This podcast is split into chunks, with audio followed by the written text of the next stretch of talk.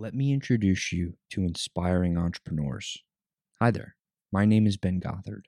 My mission is to interview incredible entrepreneurs who are changing the world and present their stories to you, unscripted and unedited.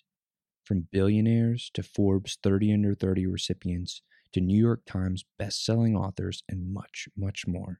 These people are living proof that nothing is impossible. Join me on this journey to learn from their experiences and become the person you're meant to be. Welcome to the Project Egg Show every morning at 8 a.m. Central.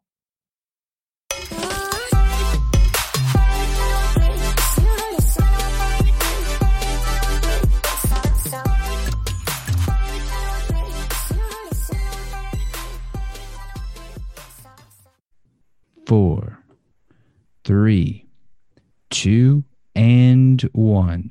Ladies and gentlemen, welcome to another episode of the Project Egg Show. Today, we have the honor of speaking with Michael Alden, founder of Blue Vase Marketing, founded based on the values taught in the book The Go Getter.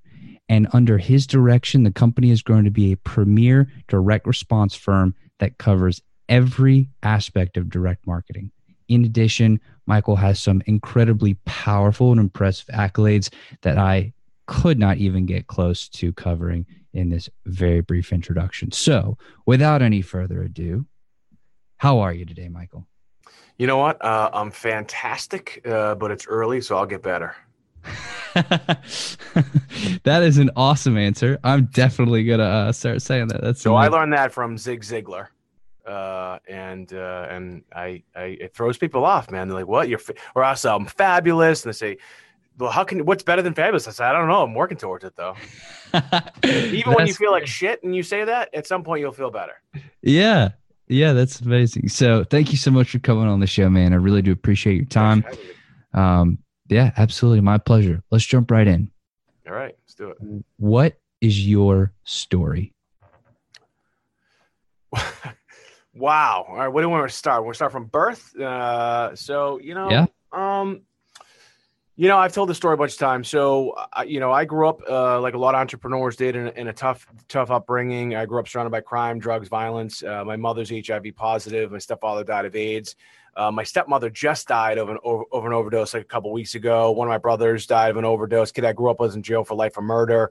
Um, I remember what it was like to stand in the separate line in elementary school, and middle school, and high school because my lunch was subsidized by the state.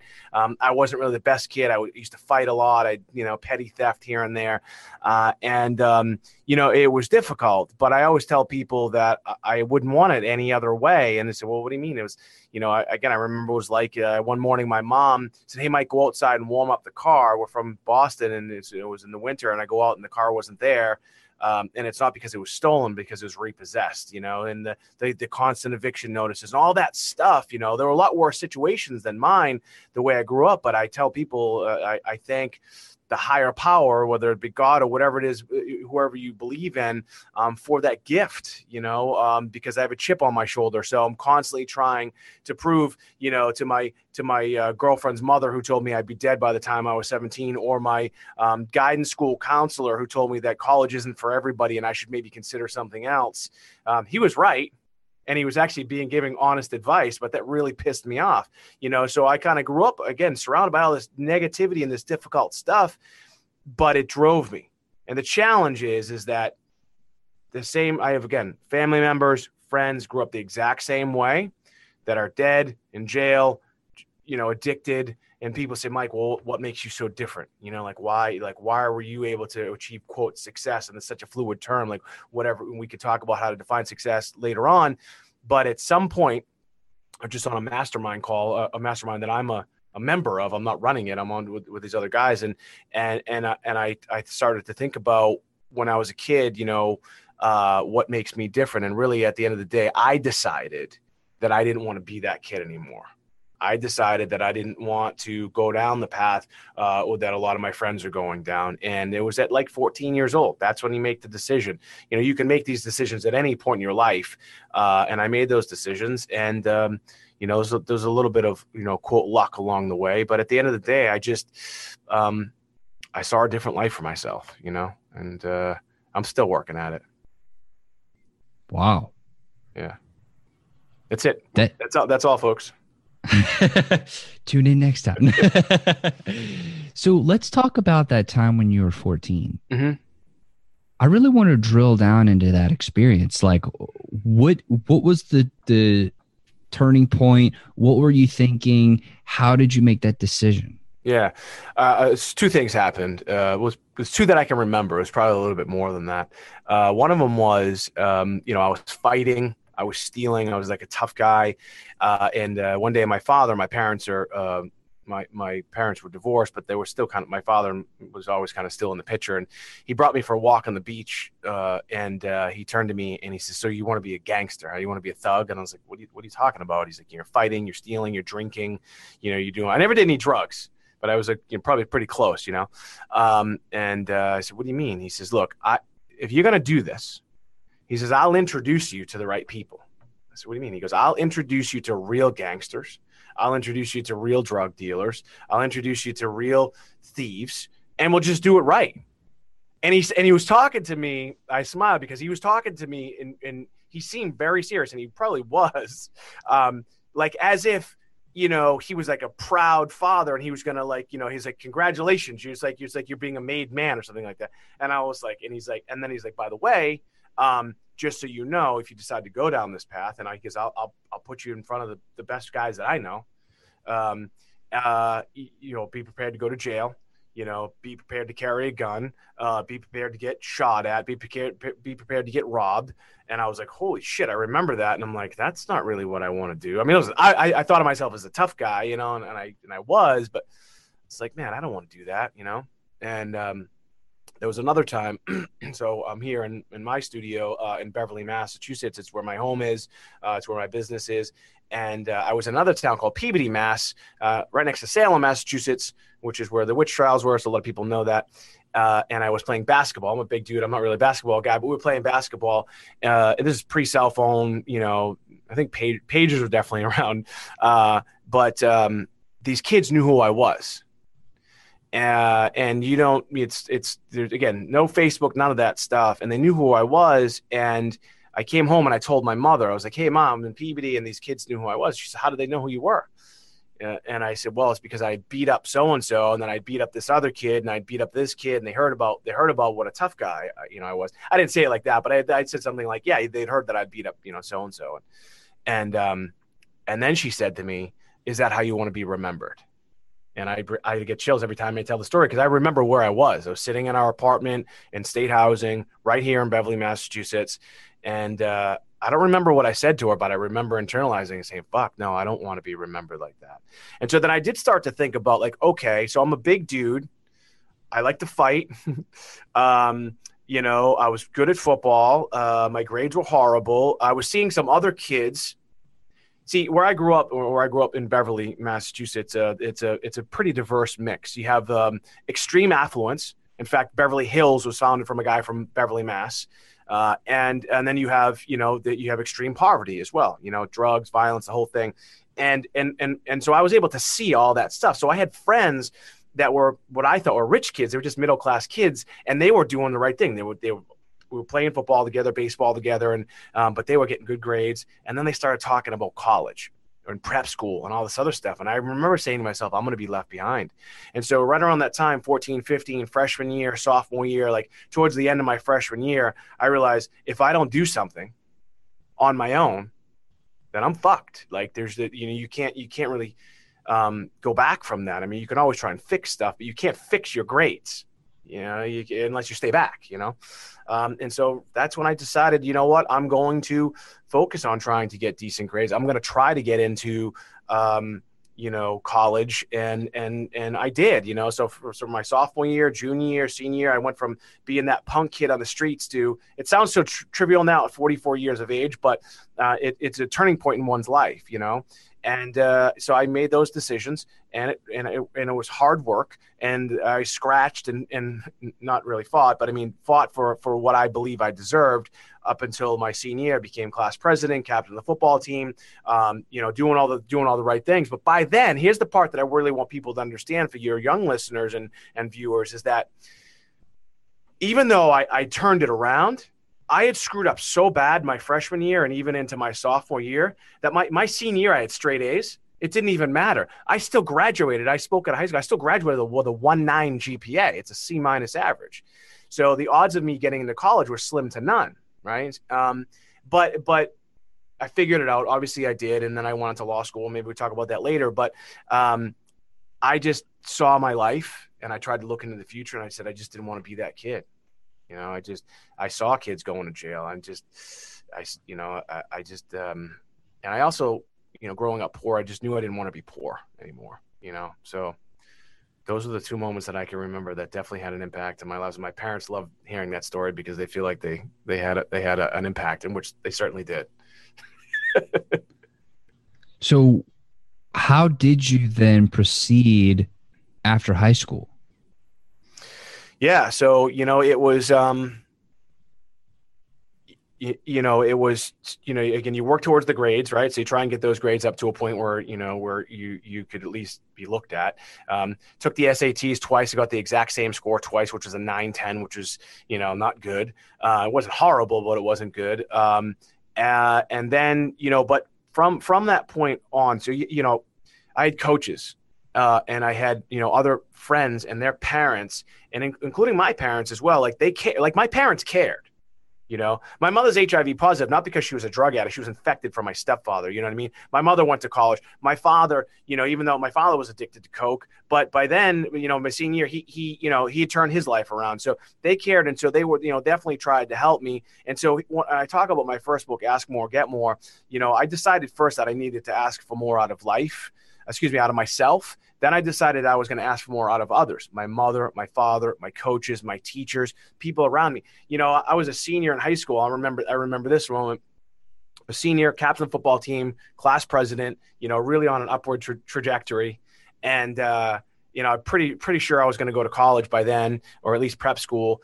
Uh, and uh, I hadn't showed, I didn't show up to school, uh, and I got a phone call from the head coach of the football team and, and you know, this is again, no cell phones. I answer the phone. He's like, Mike, he says, he says, if you don't show up to school today, you're off the team. That same day, true story. That same day, I was taking um, just college college prep English, right? You know, it's a little bit higher than regular English. Right. Uh, and uh, she called my house too, same day. I find out later on in life because I've talked to both of them. They this was not a, a, a, coordinated effort. They didn't even know that they were both doing both of them. She says, if you don't show up to my class, I'm going to fail you. And by the way, I had an A average, right? I was like, what? So now, at that moment in life, I see so many people, especially young kids, like "fuck you, dude." Um, by the way, hopefully, I hope you don't mind if I swear, but they're like, you know what? I'm just, I, you know, I, I, I, I'm not going to do it. I'm going to push the envelope, and it's that pivotal moment in life that really could change one way or the other. If I decided, eh, I'm going to push, I'm not going to go um, my life would probably be a lot different, you know. And and so from there, it's like, all right, I saw my my friends that were doing well, and I wanted to be like them. I wanted to be in college. I didn't want to be that kid that my my girlfriend's mother said that I should have been. You know what I mean? I wanted to prove to everybody else that I'm worthy, uh, and we all are worthy. And I just realized, and there's so many things. There's no secret pill. There's no formula. There's no, there's um, you, you know, there's there's no magic potion that you can take. It's it's just fucking work, and you put in the work. I tell my daughter this all the time. Here's the deal: you put in the work, and you and you and the effort and and and it's a it's a conscientious effort and whatever it is you're doing sometimes it's not going to work out the way you want it to. Sometimes you're going to put in all that work and it's just, you're not going to get a good grade. I tell my daughter that, you're not, you know, it's going to happen. But when you put in all that work and you get that A, and I'm using A and, and almost metaphorically uh, when you use it in, in any form of life. When you put in all that work and you get the prize or the goal and you achieve that stuff, it feels great, man. It feels great. And so those those wins, right, uh, are, are are so important, but also the losses are. So to, to kind of to circle back to what we're saying is is that I just decided that I was I wanted more wins uh, than losses, and I was going to work for it. But man, at you know, 18 years old, 19 years old, and you know, you you know, again, you score 9-10 in the SATs twice. Uh, you know, you get waitlisted. Um, but I mean, at least I got looked at. And here's the other thing: for me, it was football, right? Uh, I was I was good enough to get into like a Division two school, uh, and that got me to you know to where I needed to be. And then, by the way, then you start over, right? So now you're in college, you start all over again. Uh, but it was like a clean slate. So I get to college, it was a clean slate, and so you know you just now you're like, all right, I I deserve to be here. I got in, I'm here. Now you got to make some of it. I see so many kids, especially the middle class kids or the upper middle class kids, and they just blow it way you know way better education way better upbringing a lot more a lot more advantages uh, and they just blow it i see a lot of the poor kids like kids like me you know that that make it there they're like they take advantage of it they take advantage of everything possible and i tell people all the time exploit the opportunities that are given to you it's not a negative thing use them to your advantage ask more get more so again it's the essence of my first book so I, I'll, I'll let you interject and just keep going I love this, by the way. And just for the record, yeah. you can curse as much as you want. Oh, this good. Un- right, good right. Unedited, unscripted. Okay, cool. Because so. I'm from Boston, so we swear a lot. So. so, okay, so you got to college. You have yeah. a clean slate. Right. You're like, all right, this is my chance. This is my opportunity. Mm-hmm. What do you do from there? Yeah, so you know, it's it's it's it back to that that that non-secret formula you know you're just working hard you know? So what here's the thing too about growing up the way i grew up. So at a very young age i was i was not doing i was not making the right decisions. Uh, you know i drank at a very young age um, but i saw a lot of things i probably shouldn't have seen at a young age. So but by the time when i got to college though like none of that was like a big deal to me. Like girls weren't a big deal. Drinking wasn't a big deal. It's like whatever you know? Um, i still did that stuff but i also knew that so when I got into college, it was more than just grades. Uh, uh, it was a lot of the a lot of the things that I had done, class president, captain football team. I did a lot of volunteer stuff, and I didn't do that shit just to get into school. I did it because I wanted to. Um, but then I also had like um, you know had recommendations you know from from from local congressmen and local officials and things like that. So i felt as though that i owed them a duty to make sure that i put in the effort you know. My first my first semester i got a 275 gpa which is like a c plus b minus type average. And i was like all right cool. Like i know like i know i can do this. But then again as you know like people like in now my other book i'm not i'm not trying to sell my books here but it's like okay 275 that's great. I'm, I'm not failing better than half the other people but now it's an uphill battle, man. Like I knew I wanted to go to law school, right? So I had to continue to put in all that extra effort. And again, same thing. You get to my my all the way to my senior year, straight A's, um, and I graduated with exactly a 3.0. So I started out 275, and I graduated four years later it, with literally exactly 3.0001 or something like that um, which again is borderline to, to, to, be able to get into to get into law school. So i worked hard and you know people talk about this and i was talking about this another podcast recently where there's a there's this big thing where like you guys got like Gary Vee, Tai Lopez, Cardone saying you know college is is uh, you know is a scam or it's not worth it and all these other things. And I'm like well hold on a second I don't know how Gary Vee went to Mount Ida because he shows his grade. I love Gary, love him, but he shows how he got straight Fs or whatever in high school. So how did he get into Mount Ida? Is really my question. I don't know. Maybe he talks about it. I just. I, I never really knows. Uh, I don't know exactly what happened, but he went to college. Okay, um, Grant Cardone went to college. I'm not sure if Tai does. I don't know if Tai did or not or whatever. But there's all these guys out there saying how how um, what a waste it is. Now here's the challenge. These guys are outliers. These guys aren't like the normal, average, everyday people. I've been to Tai Lopez's house at a small, intimate setting. I've talked to Tai. Um, I've been on Grant Cardone's show. I've, I've hung out with Grant Cardone. I've been in rooms with Gary Vee. Um, these guys are total outliers. They're the hardest working guys you'll ever meet, and they're and they're brilliant.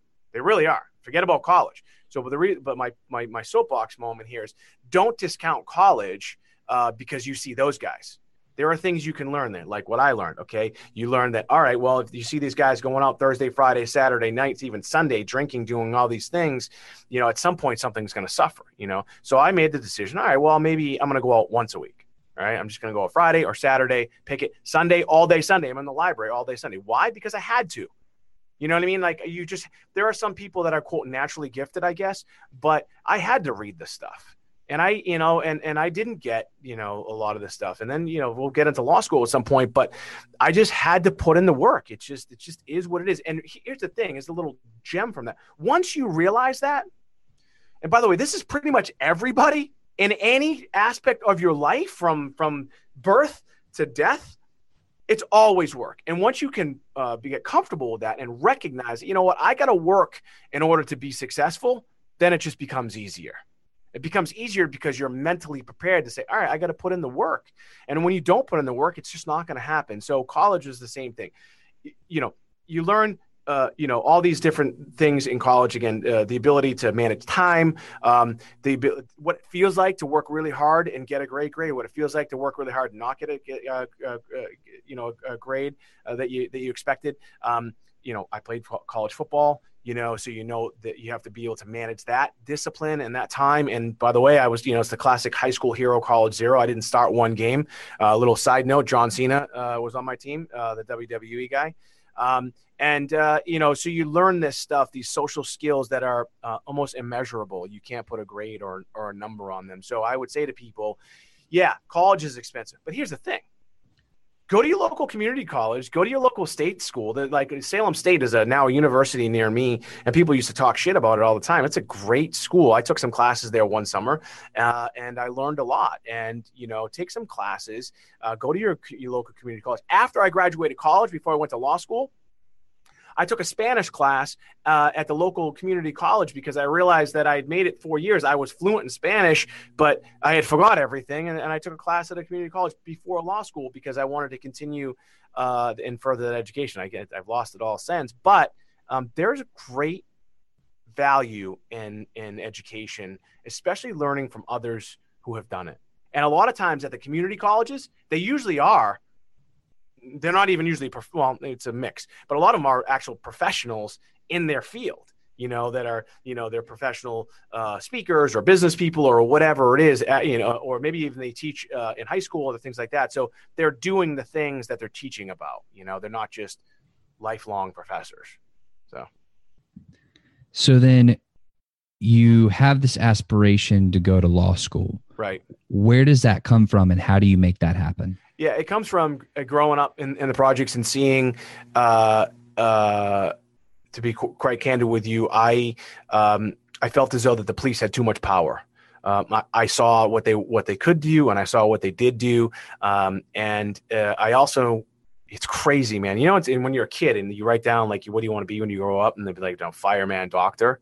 I wrote down lawyer. I don't even know. I don't even know. I, I, I don't even know how I knew what a lawyer was. You know what I mean? Like my mother didn't work at a law firm or any of that stuff. Um, and so I just knew that I that I wanted that. And I also think about the, the levels of success. And and so when you think about academia, uh, you know, the highest levels you can really get, right, is your PhD, MD, or your JD. Now, your JD, which is Juris Doctor, which is an attorney, there's one more level. It's called your LLM. It's like your almost like your master's in law. So you can go a little bit higher. But I said to myself, I'm like, you know, if I could, man, imagine this kid that grew up in the projects who was fighting and stealing and getting in trouble and everyone said he should have been dead. Like imagine if that kid graduated law school like how cool would that be you know? When i was a senior in high school i tell this part of the story I, the kid i grew up with was in jail for life for murder and like, like literally this kid was my neighbor. I mean i grew up with him like we knew each other I mean, we, were, we weren't best of friends but we were close friends you know?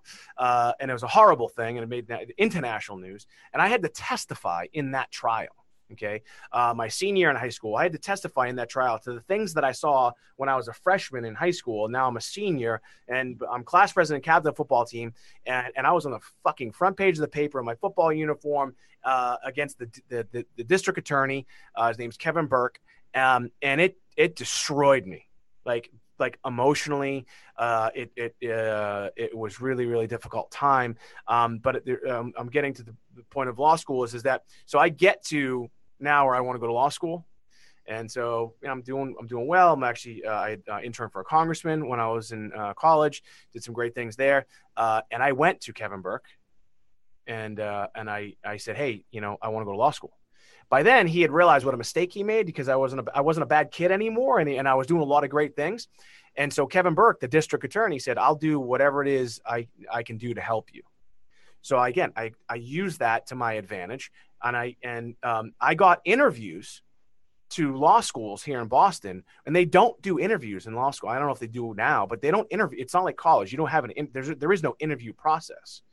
but because my because my grades were on the bubble, I got a. By the way, I got a um, uh, I think yeah, I got a 145 on the LSATs, which is the low 30th percentile. Again, it's almost like I didn't even show up twice again. So my SATs were horrible. Uh, my LSATs were horrible, and I studied. I took classes. I did all that stuff. But what I did was, is I leveraged every possible connection I could have. Even the guy that trashed me in the newspapers, uh, you know, uh, saying what a bad kid I was. But he realized then after that I wasn't, and and said, "Hey, man, I need your help." Okay, so I get into law school, right? I get into law school. It's a completely different story. Now it's serious business. Now it's real. Now we're talking real money, and I'm paying for everything myself, right? law school did great on the dean's list three out of four years top half of my class all that stuff was just you know and super i mean it doesn't get any more competitive than law school as far and then you know medical school maybe. Um, and uh, i get to the end of law school and i realize shit i have no legal experience like real legal like because i went to law school nights because i had to work so because i you know I was poor. So i worked uh, during the day and then and then i went to law school nights in boston suffolk university and I get to the end, I'm like, I have no legal experience. These some of these uh, students that did go nights, they they they were really day students and they just went at night. Uh, they shouldn't have, but it throws up the whole curve. But the whole it's a whole other story. Um, but uh, you know, so they had real legal experience. They're they're like interning at law firms or they're working at law firms. And a lot of my classmates were like MIT, Harvard. I'll tell you a funny story. First day in class, all right. Uh, everybody's in, interviewing. Um, because everybody's introducing themselves. There's 150 people in the class, uh, and it's a stadium style seating, and they get around everybody, and it's like, you know, this girl's like, oh, you know, I'm a, you know, I'm a biochemist uh, at MIT. Uh, I have my doctorate in, you know, in neuroscience, and and you know, I'm like, and this other one's like, ah, you know, I work at Harvard, and going on and on, and whatever. And they get to me, and and I'm like, uh, hey, you know, my name's my real last name's Shuko, by the way. It's I'm like, yeah, my name's Mike Shuko. I um I sell cars at North Shore Lincoln Mercury, which I did. Uh, I went to Springfield College, and I'm like, um, if anybody needs a car, come see me. Right. The whole place just couldn't believe what I said because everyone's like, "Oh, look at me! I'm really, really cool." By the way, I sold two cars as a result of that, um, and and it was really kind of a, like an eye-opening experience. And I created a lot of friendships from it because everyone was most lawyers are really, really stiff. But this guy, Kevin Burke, I get to my senior year and I call him again. My senior year, your fourth year, call, and I I say, "Hey, Kevin, um, uh, he was still a DA." I said, uh, uh, I need I need to do some sort of internship. You know, now they have a prosecutors uh, um, program and, and a, um, uh, a public defenders pro- program, but you have to kind of go through the whole process. I get to the end, I realize, shit, I'm kind of late. Call him up, talk to his assistant, done. I got in. I was a, I was a uh, what they call 303 certified. You get um, a certification by the Supreme Judicial Court here in Mass, and you go and you practice law as if you're a lawyer. Um, the judges don't know, nobody really knows, and uh, it was an amazing experience. Go now, let's come full circle. Uh, bad kid, growing up in the projects, doing bad things, hanging around the wrong people, testifying in a murder trial that was international. It was like a big, big deal. It was a horrible situation. Guy trashed me, turn it around into a positive thing took a long time to to see that. Kind of, the, the little nugget in that whole story is all the shit that you're going through in your life, whatever it is. At some point, if you stick it out and you keep working hard and you keep doing your thing, um, you know it will work out. See, people always say, you know, I have people, you know, they'll say negative things about me, and I, and as a human being, it's still hard to to to, to avoid it. But I know who I am you know, remember when we first went on a second ago? Like, uh, I was I was just doing the audio. I didn't even think I had a camera in here on, on this computer, uh, and I was like, shit. I just got out of the gym. I was like, whatever. I'm like, yeah, fuck it. I, I don't care. Whatever. I know who I am, uh, and I know what I what what I'm about, uh, and uh, and and I feel good about that. And so if people don't like it, fuck them. You know, uh, and so you just kind of work towards your goal of who you want to be, not who you're not who you want everyone else to think you are, like on Instagram, right? Like, oh, look at me, I, you know, I'm in here in my Rolls Royce, Bentley, and all that. No, no, dude, you, you just rented that thing, man. Work hard and get that thing, then post a picture about it. You know, and whether, whether you're leasing it, like Tai Lopez leases his shit, who cares? Yeah, he's he's paying. I've I've been to his house. You know what I mean? Well, he's not there anymore. He was he was he was renting it, but it doesn't matter. I mean, if you if you've been to the uh, to to the Hollywood Hills or or or um or uh, Beverly Hills and you've been to his house, like I mean, you just look at it like it's you know fifty thousand a month just to rent this place. Somebody's somebody's making money somewhere, you know. So I'm off on a tangent. I'll stop. Well, please don't please don't stop on your tangents because they're awesome. um, okay, so you're at the end of law school. You have this internship. Then what do you do? Um, hmm. well, so yeah, so I'm in. Uh, uh, uh, you know, I get to the end, graduate, and uh, then you spend all this time and all this money, and you have to take this test called the bar exam. Uh, and during that time, I had a business. Uh, uh, I talk about it in all my books, uh, and it was failing. And uh, uh, and so I'm in law school. I'm running this business, and I had to declare bankruptcy while in law school. Um, and that was really really difficult thing to do because one, it's just you don't you don't feel good about yourself, but two, um, it's actually a question on on the application for the bar exam. Have you ever declared bankruptcy? And I was like, why is that a question? You know, and so I actually had to call the bar board of bar overseers before I declared because I wanted to make sure that I would at least uh, get uh, admitted. Even if you pass the bar exam, the board of bar overseers still has to sign off on it. You know, so you could have potentially taken the bar exam pass, and they say no you know we're not going to let you in uh, and that happens very rarely um, if you have maybe been arrested for something that was um, you know immoral or unethical. That's usually when that happens. Um, so i declared uh, and uh, and then I, I because i was broke i mean so i grew up poor. I do all this stuff. I, I you know i I get to this business and I cash out my 401k, so that's a whole nother story in and of itself. But I get to this point and I'm like running a running this business and it's and it just wasn't working. I'm already in debt, uh, and I had to, you know, I had to, I had to declare, uh, and I declared, and then I was like, shit, I need money, you know, because I'm totally broke. And so I found a call center right here in this building that we're in. Uh, that was open 24 hours a day, seven days a week, uh, and I was going to law school nights and I'm like, um, I'm I'm literally literally bankrupt, uh, and um, I was working there like a legitimate 70 hours a week. Like I remember punching in the punch punch card and and and and I was killing it. I was making like two thousand dollars a week. Even today, people would be psyched to be making that kind of money. Um, give me the extra two thousand dollars a week for those of you who don't think it's a lot. Uh, and but uh, I had to study for the bar exam, so I was balancing making money, paying my bills. I was uh, newly married, uh, and uh, so I had all this stuff going on. And uh, I didn't study long enough. I studied for a couple weeks, and, and I didn't pass. And literally, the first time I took the bar exam, I missed it by one question. And how do I know? Because they they show you when you don't pass. Uh, and that's like um, I remember getting the phone calls from all my friends who went to law school. Oh, Mike, I'm so sorry, and blah blah blah, and all this other stuff. And I had already read this book called The Magic of Thinking Big, and so my thought process had changed a little bit, and I knew that I I knew that I hadn't prepared properly, and I knew that if I had passed, it would have been a, just luck. Uh, and when I got that and opened that envelope, it was like you know you know someone had just you know kicked my dog and punched me in the face at the same time. It just was like a really bad bad feeling, but I kind of knew it was going to happen, and so I made that decision shortly thereafter that uh, I was going to crush it the second time. Which, by the way, statistically, uh, is it's harder the second time because they look at it more closely. The bar exam comes in June or July, and then in February. It's offered twice a year. so uh, that was in November when I got that. Uh, you know, when I got that envelope that said, unfortunately. And by the way, I have that framed in my office. Uh, we regret to inform. Uh, and I studied uh, for 13 weeks straight. I took one day off, 10 hours a day every day.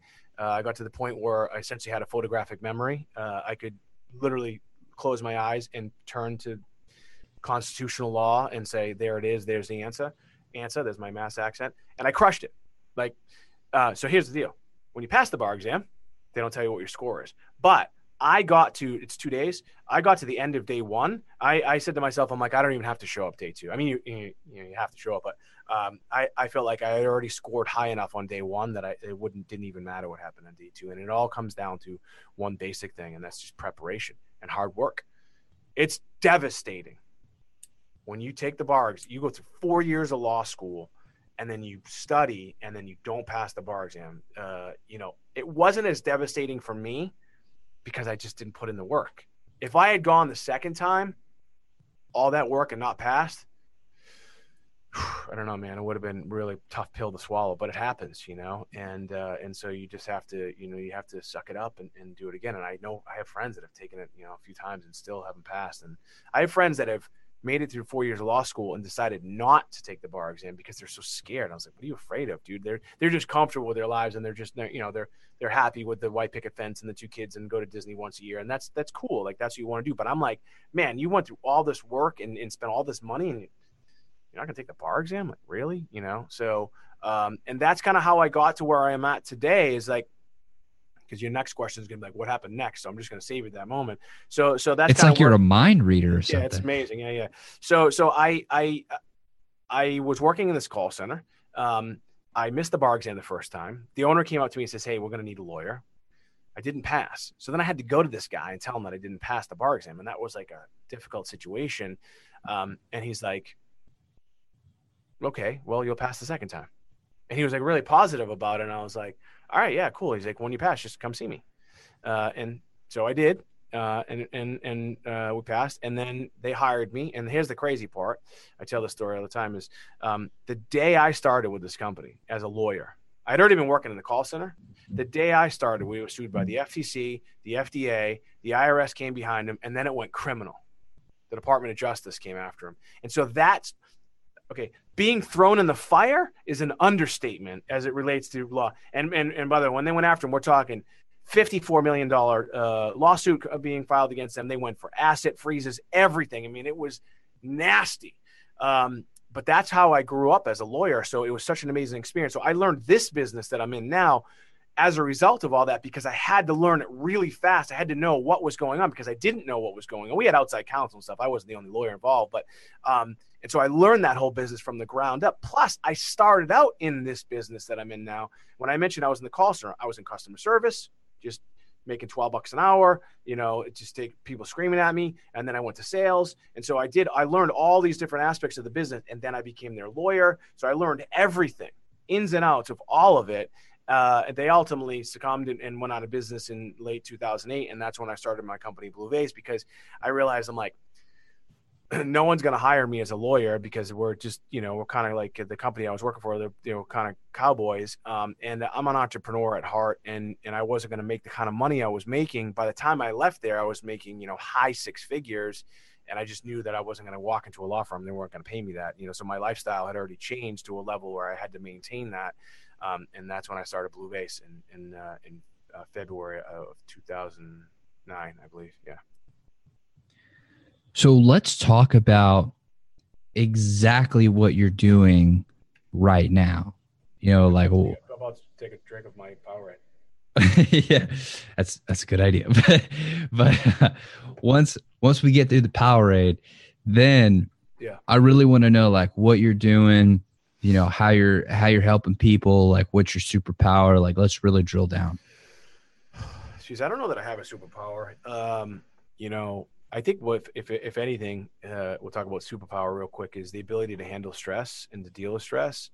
Uh, it uh, as you get older, I don't think it gets easier. I think you're just able to manage it properly if you do it the right way. Uh, I found transcendental meditation six years ago. It changed my life. Uh, and uh, so I, I, I, use that as a great um, de-stressor and, and, and also helps me think, uh, helps me um, with mental clarity. I'm not religious about it. I, I don't do it 20 minutes twice a day, every day, like I should. Uh, I know I should. I'm self aware of the fact that I know I should, but I also know that I do it enough to keep me balanced. Um, and and so the ability to handle stress is, is, one thing I think that people really don't understand what it's like to be a real entrepreneur. Like, you know, again, these um, these CEOs of Instagram, you know, they put themselves, they mark themselves off as a visionary. I'm like, fuck you, dude. You're fucking, you're not a visionary. Like, if, if you're Steve Jobs, if you're maybe Elon Musk, you know, in our age, um, I don't know, and Henry Ford. I mean, those guys are visionaries. You're not a visionary, okay, and you're not an entrepreneur. To be an entrepreneur, you need to feel the pain that I felt. Gary Vee, entrepreneur. Grant Cardone, entrepreneur. Tai Lopez, entrepreneur. These guys, like, they don't see the thing is they um they Gary talks a little bit a little about it, but Grant doesn't really talk too much about it, and Tai doesn't either. But um, the pain that you go through on a daily basis, um, and uh, it, it's extraordinary. And there have been times where I literally curl up in a ball, literally uh, in my basement, and and just just check out. And and and so depression is a very is very high for entrepreneurs. Anxiety is very high for uh, for entrepreneurs, um, and so the ability to handle that stuff, it's not easy to do. And so, I want people to know when I talk about helping people, I want people to know that look, man, you first of all, you don't have to go through all that shit and to be an entrepreneur, but that's just kind of the way it is. Especially when you when you uh, you know when you when you experience the extreme lows that I've had, and then you, know, you have the extreme highs, and so there's that's when the addiction comes in for me. Addiction, and people say, well, what's your addiction? It's business.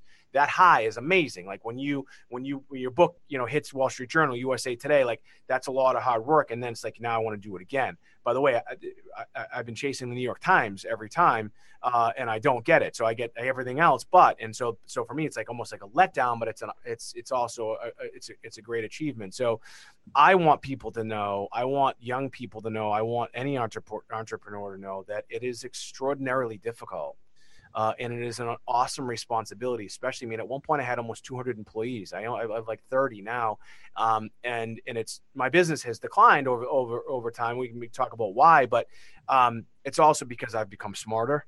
As a young entrepreneur, I was like, man, I want a massive company. I want all these people. I want just this big thing. And I would come in, you know, in suits and and you know, pulling up in the Lexus and and just like being a big shot. But I was burning through so much cash when I first started. It almost put me out of business because I wasn't really paying attention to this word called profit you know? So so so what i want people to know and it's why i write these books and i don't make money with these books is that um, i just want people to know that that it, it, is difficult but you can do it. You just have to put in the work man. Um, and it's it's so it's so cliche-ish and you see memes about it and I, and I try I try to kind of create my own versions of some of these like cliches but it's it it's the ability to overcome like constant disappointment. You know, Zig Ziglar, we started out earlier. Zig Ziglar, you know, talked about this and he taught me this. He says that he's never failed at anything. Uh, he just suffers temporary defeats. And so I suffer temporary defeats day after day after day. But it's that one time that you win that makes a big difference, uh, that can change everything. Um, and it's the superpower is to be able to go through that. And it is not a superpower. It's just be like, all right, fuck, I'm going to do it one more time, or I'm going to put now. And here's the other weird part about this, and I struggle with this is that so I have people that work for me, and you know, we're like, look, I launched the vodka, uh, love it. Did we did great things? We, we won awards. We went against um, uh, Bacardi in a uh, in a in a packaging contest. Internet. We've won all sorts of medals. Did all this other stuff. All this other stuff. Um, but ultimately, I had to I had to shut it. I had to shelve it. No pun intended, because it just wasn't making us money. I launched a daily fantasy sports company called Draft Demons. Spent a shit ton of money with that. Uh, I was trying to compete against DraftKings, uh, and the only reason why I did it is because. Um, um, is I think the guy's name is Jason, uh, Jason uh, the CEO of, of, DraftKings. We both got the 40 under 40 award in Boston, and I tried to talk to him, and he was just a dick to me. So I came home like, "Fuck him, I'm going to compete." That was a bad idea. I lost money in that. Um, I I did a I backed an artist. Uh, love his art. His name is Blake Emery. It's in the uh, uh, you know that didn't work. Um, you know, I, um, I, I, I, got involved in cryptocurrency. I have, a, I have a mining operation in Illinois. It's still running right now. I got like 100 Bitcoin miners right now. It's underwater. Um, uh, uh, I've done hundreds of infomercials, and we only have like three um, that have worked over time. So it's constant disappointment, and that sucks. As a human being, I don't care what anybody says. It's just, it's just, it does not feel good. So it's like, all right, you got to dust yourself off, take a deep breath, and just be like, all right, just move forward. And, and when I mentioned that I have people that work for me, they see this shit. They don't handle it like I do. They're like, oh, it's just another failure. I don't look at it like that, and that's why I'm sitting in the corner office, and that's why, um, you know, I have the things that I have but it's it's an extraordinary responsibility uh, and it is very very difficult. And so i just want people to to see that and my last book blueprint to business i just want people to to, to really see that stuff and understand like what it takes. And uh, you know uh, and and i think really you have to experience you don't have to experience necessarily the extreme pain but you have to experience what it's like. You just can't talk about it you know? Um, yeah that's uh that's what I'm trying to do for people, I guess. So let's talk about like what services and and products like what do you sell? How do you how do you actually practically like what does your business do? Yeah, because yeah. all this stuff doesn't work. Uh, of the stuff I'm sorry. Uh, so so it, it's a weird, and this is why my business has been declining because we're we're in the um, we're in the direct response long form infomercial business. Uh, our, our, primary core business. We do some stuff on radio. We're obviously doing stuff on the internet. Uh, and uh, and and we, you know, we did some stuff in retail, but primarily like 90% of our revenue comes from long form uh, advertising. Um, so we built this company from the ground up, and when we built it from the ground up, like our systems, we have our own CRM, we have a lot of these things that are in place that are that we realized over the past, basically the past two years, that we can kind of take all those assets that we've built and just plug them into really into the into the quote modern you know day uh, uh, marketing of, of digital marketing social media and things like that. And so we sell uh, a lot of dietary supplements health related products. Um, we do sell a ton of books um, and we've, we've sold we've sold a lot of books. And now we're also starting to basically take our know-how my 20 years uh, being involved in the world of marketing both as a lawyer uh, and as a ceo uh, and and saying, hey, look, if you just did some of these basic things, I spoke at an event uh, called Build Your Empire, and it was just um, it it was. Uh, it, blew my mind uh, the lack of knowledge some of these kids had, uh, but it also blew my mind the type of business they were doing. Like these guys are doing big business, but they they have no idea. Like so, I have a call center still, right? I have inbound, outbound call center. I tell people like, look, the old stuff still works. Like this thing right here, telephone, um, it still works. Like it, it's not it's not going away. It's just changing. It's just evolving of, of what the telephone can do. You know, as far as your iPhone things like that. You know, so these guys that are um, doing big business online, uh, you know, like Shopify stores or or like ClickFunnels and things like that, um, they'll bring leads in, right? Uh, and then they uh, you're only converting X amount. You, you'd be lucky if you're converting converting like five percent of them. And so the other ninety five percent, they just they send emails maybe the smart ones might even do some text messages because they might get them to opt in but they don't reach out to these people uh, you know and one-on-one like human communication we do that you know and i show people look a lot of times the reason why you have abandoned carts the reason why people didn't check out or whatever is because they just wanted to talk to somebody and you don't give them that ability. So, you know, we take some of our old school stuff uh, and implement it into the new school stuff that's happening. Direct mail, like uh, right here, this is a, um, a restaurant uh, that I own, and and we, you know, we're doing Facebook advertising, uh, and we're also uh, doing some direct, you know, direct mail, you know, to, to bring people in there. So we're, we're combining that, that that stuff, and just and then of course just basic like, you know, word of mouth and Facebook and um, Instagram and, and a lot of that stuff. But a lot of the old school marketing still works. Direct mail, like if you're a if you're a digital marketer, no matter what you if you have a physical product, even if it's not physical, direct mail, man, is killing it. And here's why: because people don't get mail like they used to. So if they get a nice piece in the mail and you put together a nice copy and things like that, which we know how to do, um, uh, they're going to look at it and you're going to get a response you know so um, those are the things that, that we're doing now so we're kind of like almost transitioning in a way to um, we've always been a full service direct response we have our own fulfillment like like right here in the building we ship our own stuff so a lot of our stuff's internal where i'm sitting in our own radio studio right behind me like we talked about earlier about uh, film production studio uh, where we can do product shoots we can do you know uh, actual infomercials or, or whatever it is you want to put on television or, or the internet. We have photo photo booths where we can take product shots. Um, we ship stuff for people, and now we're saying, hey, look, we can do this for you. I never thought of it like that when I first started because I wanted to control everything.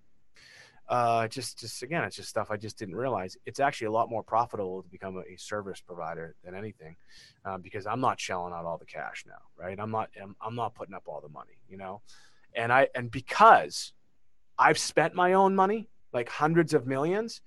Um, I am hypersensitive to using other people's money. Like I just did a um, a book marketing campaign for a guy, uh, and it was six figures, uh, uh, low six figures, but it was still six figures. Uh, for all my books, I've spent like I've spent close to two million dollars marketing my books. It's a crazy number. I'd made tons of mistakes, but you know, uh, you know, we, we be we hit all these lists for a reason, right? Because because we figured it out, and you know, I felt uncomfortable. It's such a weird thing saying, "Hey, look, man, you know, I need you know twenty five grand for this or that or whatever," um, because it's I just don't like spending. I, I just I, I, just want to make sure that it works because you know not everything works and so i uh, i feel like in my company we feel very very good about that that we're we're not just a lot of these um, you know these uh, social media marketing agencies that Tai Lopez teaches people what to do. They don't know what it's like to spend money and, and lose their own money. I do, and I know what it's like to spend a dollar uh, and bring in three dollars as well. So um, so we're kind of taking all that knowledge and, and applying it for for the average everyday uh, you know business, local businesses, restaurants, uh, you know just small smaller brands. Right now, we're doing it for authors. We're doing t- kick ass shit for authors. Like I can here's the thing: I can take any book, uh, any book, and any genre, and I can make it a number one bestseller uh, on Amazon in less than 24 hours. I I took this guy that I'm talking about. He was an unknown self published author. I took him to number one across everything on, on Amazon. I took him to the number two book in the world. Michelle Obama was behind him uh, on barnesandnoble.com. And I made him a Wall Street Journal USA Today bestselling author.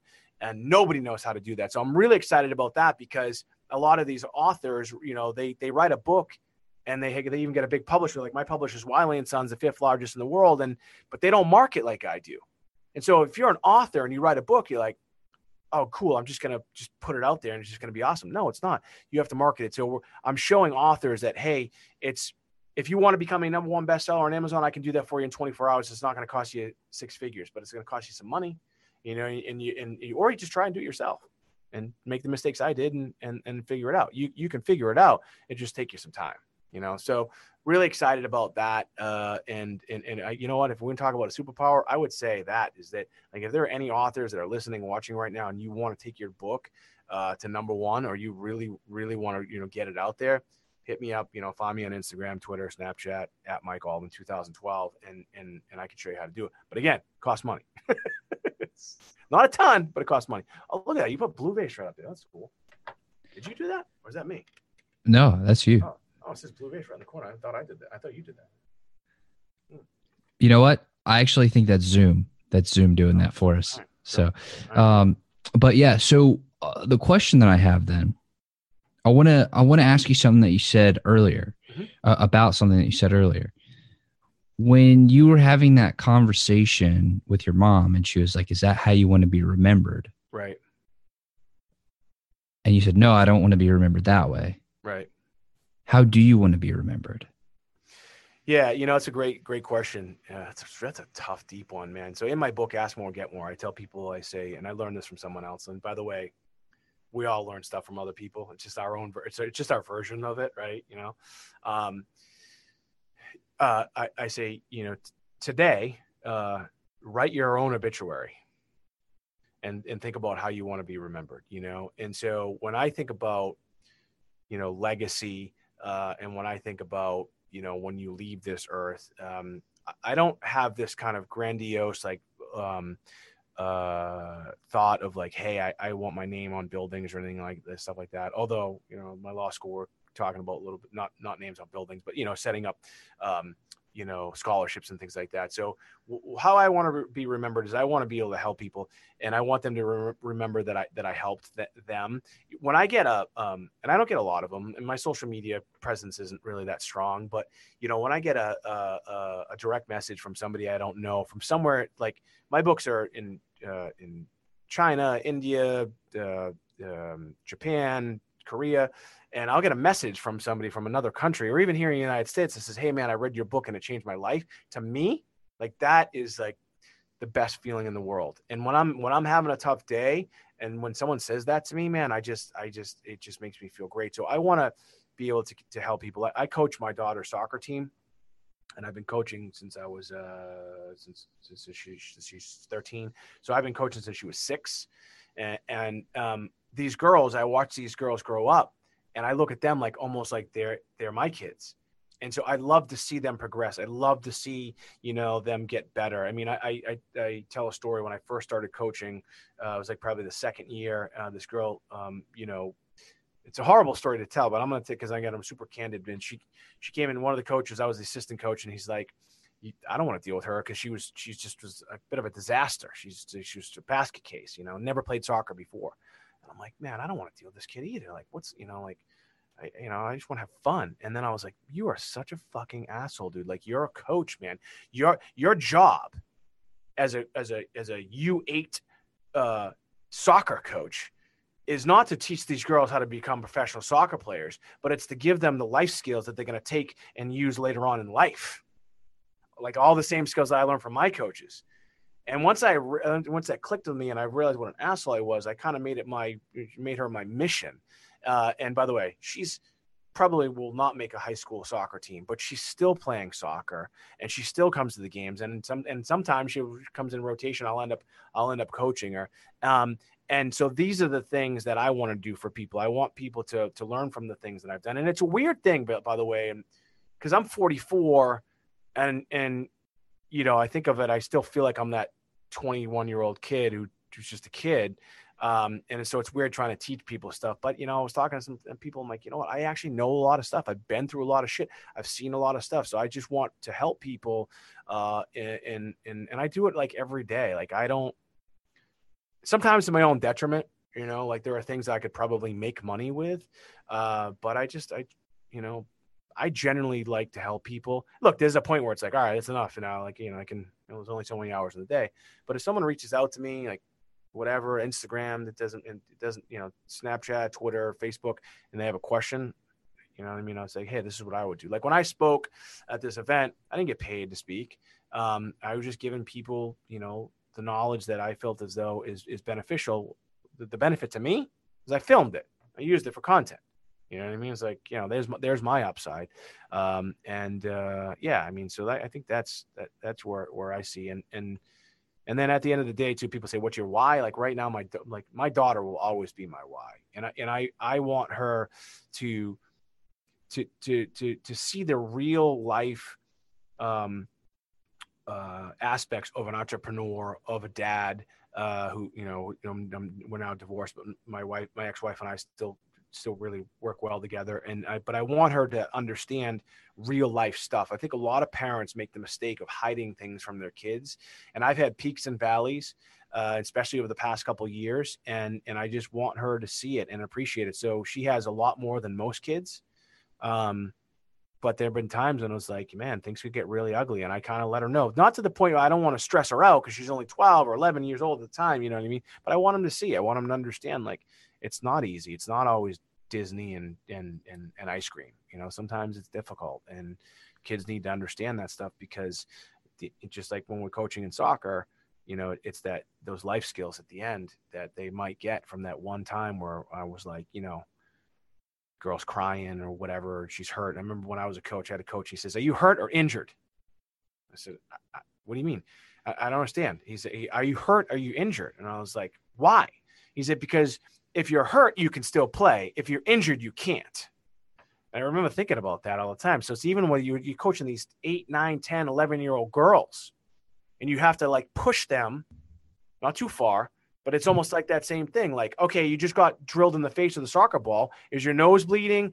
Are you seeing? Are you you know like are you are you seeing double vision? Can you still play? Like, are you tired? Are you just tired? Well, get back out. You're not gonna fucking die. Get back out. I don't swear at him like that, but get back out there and do it. You know what I mean? Like hustle. Like don't. I tell my daughter, I'm like, hey, I I, I go to every one of her practices, and I'm like, hey, like you let up there. Like when you run, you're doing sprints, you run through the line.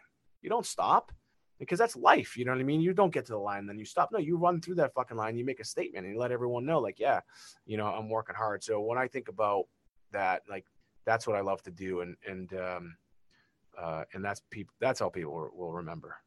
It's a morbid thing to think about, by the way. To like think about death, like as you get older, I think about, man, like, I just had a, um, it's a weird thing. It's actually it's just on my back. I just had a, uh, uh, uh like a like a mole remove I was all freaked out about it, and they called me two days later, and and I was like, shit, this is not good. And they're like, yeah, you know, um, normally they come back uh, benign, and I'm like, here comes the fucking bomb. I had a friend of mine just die of melanoma, and she's like, yeah, yours came back uh, atypical.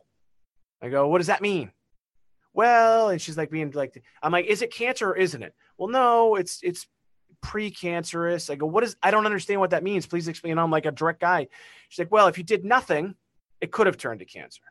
We removed it, so it most likely won't turn to cancer. But most people, the, the odds of them getting melanoma is like 2%. You're at now like 4%. So my odds just got worse. And that it's it's so silly to think about because I'm, I'm, I'm fine, but I'm like, fuck, man, what if it was cancer? Like, like how much, you know what I mean? Like how many more days?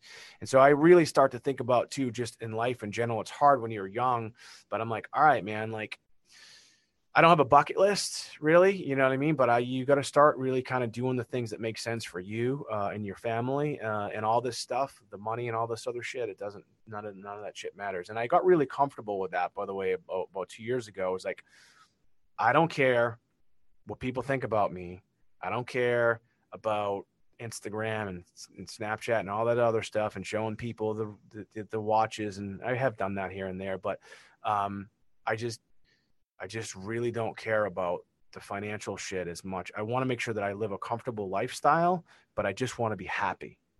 That's it. You know, see, Wicked. It's a, by the way, it's a t-shirt company I started. I just want to be happy. And it, and it sounds again, so, um, just basic, you know, but you get to a point where you're like, all right, a little bit older. I guess I do have a little bit of wisdom. I have a painting in my bedroom by this artist, Romero Britto.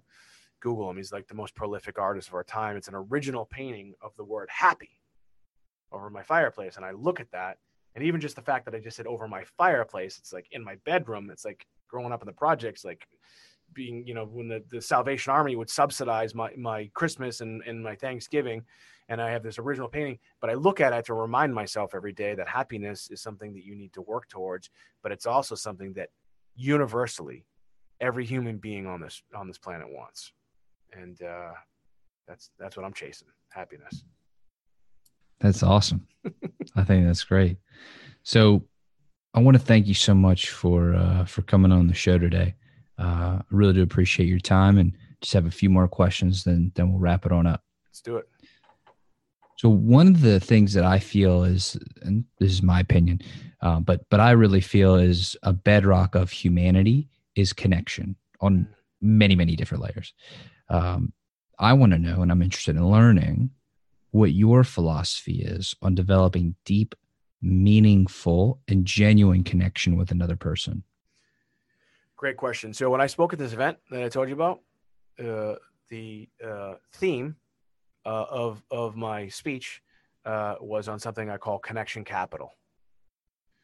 Uh, and I learned that uh, from a friend of mine. His name is Larry Benet. Um, I've always done it my whole life, but he kind of coined the phrase connection capital. And so um, when I started my business, I, I, I, I didn't know rich people. I didn't have money. Uh, but up until that point, when I was practicing law at this other company, I had developed great relationships with people that we did business with because I, I became more than just a lawyer. I was more like a biz dev guy. I was essentially like the CEO at the very end because my my old boss just had all such a um, drug problems and it's it's very well documented and it's out there. So, but um, and so I essentially kind of like became the CEO. But I had developed really great meaningful relationships with the people that we were doing business with. And so I always tell people behind every business there are humans, even with AI and everything else there are always humans behind there. So to have that connection capital, uh, as far as far as in business, it is uh, it is worth more than dollars uh, in your bank account. And so I have like real friends to this day that I met way back then um, that that are that are also that I do business with. You know, and sometimes it's hard to um, to separate them, especially when things go south. But and which happens, and has happened to me it happens all the time. It's just life and just business. Things go south, and all of a sudden you owe somebody a few hundred grand, and like, oh fuck. But if you're really good friends with them, you know, it makes it. It actually makes it easier because you have that connection capital. You have that real deep rooted friendship, and so I think uh, that it is it is um, the uh, currency uh, of humanity. You know, to be able to have a real connection, you know, with people. Um, and um, and it's weird because I'm somewhat of an introvert. I would say I'm an introvert. I'm definitely not an introvert. I think I'm more of a I'm like a like a loner, you know, um, where I have a lot of friends, but I don't like hang out with people all the time. You know what I mean? I don't. In fact, last night I should have gone to this event in Boston. I just didn't. I just I, actually had soccer practice. You know, I should have gone to it, but soccer practice was more important to me because uh, my daughter is more important to me than than than anything. Um, but yeah, to be able to connect with people is important. And it's, you're either going to connect with people or you're not. I mean, there's just people you're just not. I tell my daughter this, like, I go, look, there are going to be kids you just don't like, and there are going to be kids that just don't like you. Don't let it bother you. You know, you're going to have friends that are going to come and go. Just let it happen. I, I know it's difficult when you have a really BFF, great BFF, and she's gone now, whatever. That's just life. But it, but you will have, you know, they say if you have, you know, if you can count five people on your hand, you know, of, of great friends, then you're then you're doing well. Um, I think it is uh, an undervalued thing that and people don't really recognize it. And in this day and age of um, texting and uh, and FaceTiming and all these other things, it's evolving, it's changing. Like for me, I got to be honest, I think it's it's it's working for me and you. Uh, I think. um, but this right here, like I'm looking at you. I know I don't know if people can see it the way I don't even know how the way the camera is set up. It's a little awkward for me at first. Um, you know, uh, but uh, you know, it does work and and but it's not the same, right? As sitting like right across right across from me. But to be able to develop a real friendship first, I think is is like kind of the most important thing. Um, and uh, yeah, man, I and and how you develop them is just through absolute genuine caring, you know, for people. And and you know, I don't know. I don't know how I don't know how else to say it. I think it's a good answer. Definitely a good answer. Thanks. Thanks. So last question for you. I'm 24. And the reason I say that is because it's relevant to the question. Uh, but what question should I be asking you? Specifically, me asking specifically you with your knowledge, your wisdom, your genius, your experience that I just wouldn't think to ask? Yeah, you know what, man? That's I, I, don't know. I don't know that I have the answer to that. You know that question. I think that, you know, at, at 24 years old, I think about when I was 24. I was very impatient. You know, I wanted everything. Um, I, I saw, even though this was kind of like, I mean, Facebook let me think. Yeah, Facebook. I think yeah. So uh, how long ago was that? 14, 15 years ago? No, let me see. I'm 20, 20 years ago. Shit. How long's how how long's Facebook been around? 15 years? 2004. Yeah, and so. before that there was MySpace stuff like that. So so like I it wasn't really in my face, but it was. Oh, you know, you know what it was for me and for my generation. It was. I call it the MTV generation. So they had Yo MTV Cribs, and so you saw, and then um, and then it was this other one which was uh by um uh, Robin Leach, uh, like the Rich and Famous or something like that. So you so you saw that stuff and you you kind of got envious of that and you wanted that stuff. You know, um, I think patience uh, is something that that if I'm you, you know, you, if you're going to ask me the question, I'm just going to give you the answer. I think you need to be patient. I tell people all the time. I say, uh, I'm not in a hurry, but I act with a sense of urgency so in everything that i do you know so like i know if i just keep working at it with a sense of urgency that it'll eventually that, that it'll eventually get there um, i think patience is important but don't don't misinterpret what i'm saying. People like oh well see there's all these people too they think well it's just going to happen because because why? Because you think you deserve it? No dude you got to go out and get it. So like the, like you reached out to me. I didn't even know you. I don't even like you just i don't even know how we connect i mean i know you reached out to me and uh I don't know. You just seemed like the way you reached out. I liked it. And I was like, yeah, let's do it. You know, I just, you know, so like it's stuff like that. Like Gary Vee talks about it all the time. Listen, I do this stuff too. That, you know, like, okay, so I started this brand called Wicked Happy, right? But Wickedhappy.com and and and so it's you know we're, we're doing stuff for restaurants we're doing it's, it's apparel it's designed to make people happy it's fun and but it just started like we have 136 or 140 followers on instagram it just started i think it's something that can be big so what i'm what am i doing at 44 years old the ceo of this company and doing big things i'm following gary vee's advice and i'm reaching out to influencers one by one myself and be like, hey, you know, this is like, you know, this this is t-shirt company. Know, would you be interested in, you know, and I and some of them like Gary Vee will say they're gonna come back and say, oh, I want a million dollars or whatever. But I'm doing it, so I'm putting in the work. I think that patience and I think that just recognizing that you do have to put in the work. Like I will take out the trash at my company if I have to, you know, uh, and no matter how big it, you know, I get or things, you know, things get, um, you know, you have to, you know, you have to be able to to to do the work uh, and do the shit that most people want. Again, my book, Blueprint to Business, I talk about the things that most people don't want to do, like what you're doing right now um, in creating content. And you, before we went live, I was like, dude, I want to talk to you offline about how you're doing what you're doing. You know, you're broadcasting on 17 different platforms. I have no idea how to do that.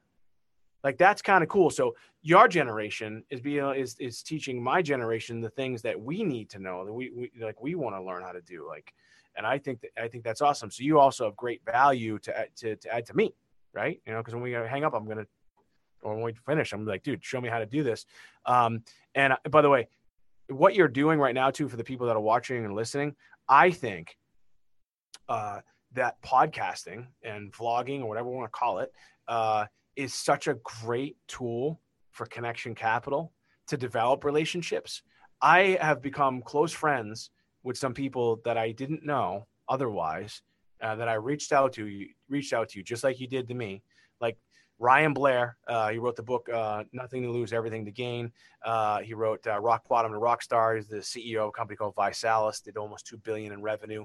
Um, I reached out to him because every time I would go to the airport, I would see his book next to my book, and I'm like, "Who is this guy?" And I reached out to him, by the way, five or six times, not one response ever. And then all of a sudden, boom, he responded. And now we're like, you know, I stayed at his house. I mean, it's a different lifestyle because it's Hollywood and versus it's, uh, uh, um, but I mean, great guy, doing great things, just a genuine, just nice person. Um, we're the same age, but he has so much knowledge uh, that he's taught me, you know, since then, and we just became great friends. All because I, you know, I reached out to him because I just wanted to have him on my podcast. Uh, and so this, my point is, is that that this uh, medium that, that you're using and that so many people are, it's a great way just to connect with people and and and and build value in in their lives as well. So uh, I don't know that I answered your question, but I tried. Well, it was a valiant effort, and I definitely got a lot from it. So, so thank you very much. And uh, you know, I really do want to say thank you very much, uh, Michael, for coming on the show today. I really do appreciate it, and it's been an honor to share this time with you and to uh, get a little peek into your world. So, thank, you very much. Thanks. Appreciate it. Absolutely. Um, I want to go ahead and give the audience some actionable tips. You know, we're fired up heard your story, heard some of the things that you're doing. What are some actionable things? Um, you know, maybe one or two things that the audience can do right now in order to start seeing some uh, some quantum leaps. Yeah, and and again, it's it's it's almost just what you said. It's start now. Like I just posted about this on Instagram. You know, so many people say, you know, I call it if I had only syndrome. If I had only done that, if I'd only listened to Mike, if I had only, you know, you know, read that book, and if I had only, then then my life would look like this. Um, I'm the type of person that when I say I'm going to do something, I'm I do it. Like this Wicked Happy, I, I, I was like, hey, you know what, man? I think uh, I think we could do a bang up job. Uh, and and I'm an attorney, so we, we checked it out and make sure we could trademark it. We're doing all this. I'm like, it's such a cool term. It makes sense. It's it's it's it's in line with where I'm at in life right now, uh, where I just I'm seeking happiness, so I therefore want to help other people with happiness. So um, I took action you know, and uh, and and you know what, it, it may not work. Um, this one I feel really good about. I feel I feel like it's going to work because of just what we're trying to do, uh, and so so you just got to start now, like literally right now. People ask me all the time. They say, "Oh, I want to write a book." And I say, "Oh, great, cool. Well, what should I do? Start writing. How? Well, uh, do you do you have a pen? Uh, yeah, yeah. There you go. Just start writing. Uh, do you? No, I don't have a pen. Okay. Do you do you have a, an iPhone? Do you have a? Yeah. Okay, start just type in it. They, they, I did listen. I'm an author. It's kind of cool to say, best-selling author, Wall Street Journal, all this other stuff. But I had no idea how to write a book. Okay, I just started writing. I literally, my book, Ask More, Get More, I did hand write almost all of it and then I typed it. So I just started writing. So I tell people, man, whatever it is you want to do, because I don't know what you want to do. I don't know what your goals are. Um, you know, you, you, just have to start moving. People say, I don't know where to start. Well, you just have to fucking start. You have to do something. Like make a decision. I just posted about this on, on Instagram. So many people don't want to make a decision because they're they're paralyzed with fear. They're paralyzed because they don't know the answer. Okay. The only way you're going to know the answer is to start doing it. You know, they say the best way to learn is by doing, right? Doing or teaching, right? Doing. So, And so I say, look, just, just start doing it. Like, I don't, you know, I mean, I, I don't know your world. I don't know what you're trying to do. You just take steps. And Gary Vee, again, I love, I do love the stuff he says. He goes, look, this is this great thing you can do. I'll give you the website. It's G O O G L E, right? You just say, Google it and figure it out. You know what I mean? I learned how to tie a Windsor knot uh, uh, on YouTube. You know what I mean? So it's like, you just the, the information the difference between when I was your age um uh and now is like the information's available. Like it's there. Whatever it is you want to do or figure out it's there. And then you just have to just go ahead uh, and do it. And don't I'll tell you this. Another thing is is don't let people you know, I call them. I, don't. I, I don't believe in dreaming. I tell people dreaming is for sleeping. Let's start doing. But I'm just going to use the word dream because it's what people understand. Don't let someone else steal your dreams. Your mother, your father, your spouse, your it's you, your brother, your sister. Those are usually the ones who screw it up for you. It's just the way. It's just life. Yeah. What do you want to do that for? You sure you want to do that? Like I had my dad say to me, "You sure you want to go to law school?"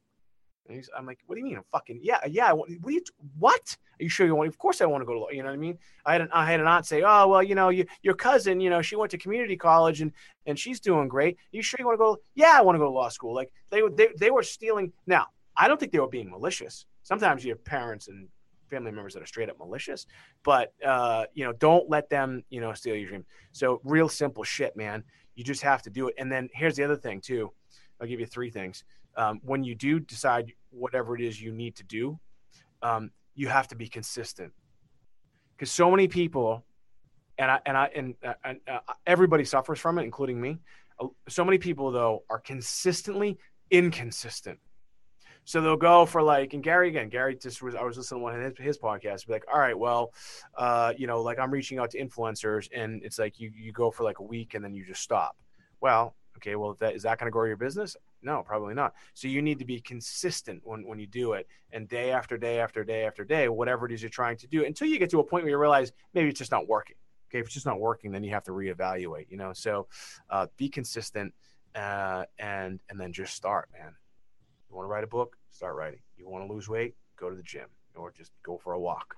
You know what I mean? You know, you want to, you, you want to take that girl out on a date, ask her out.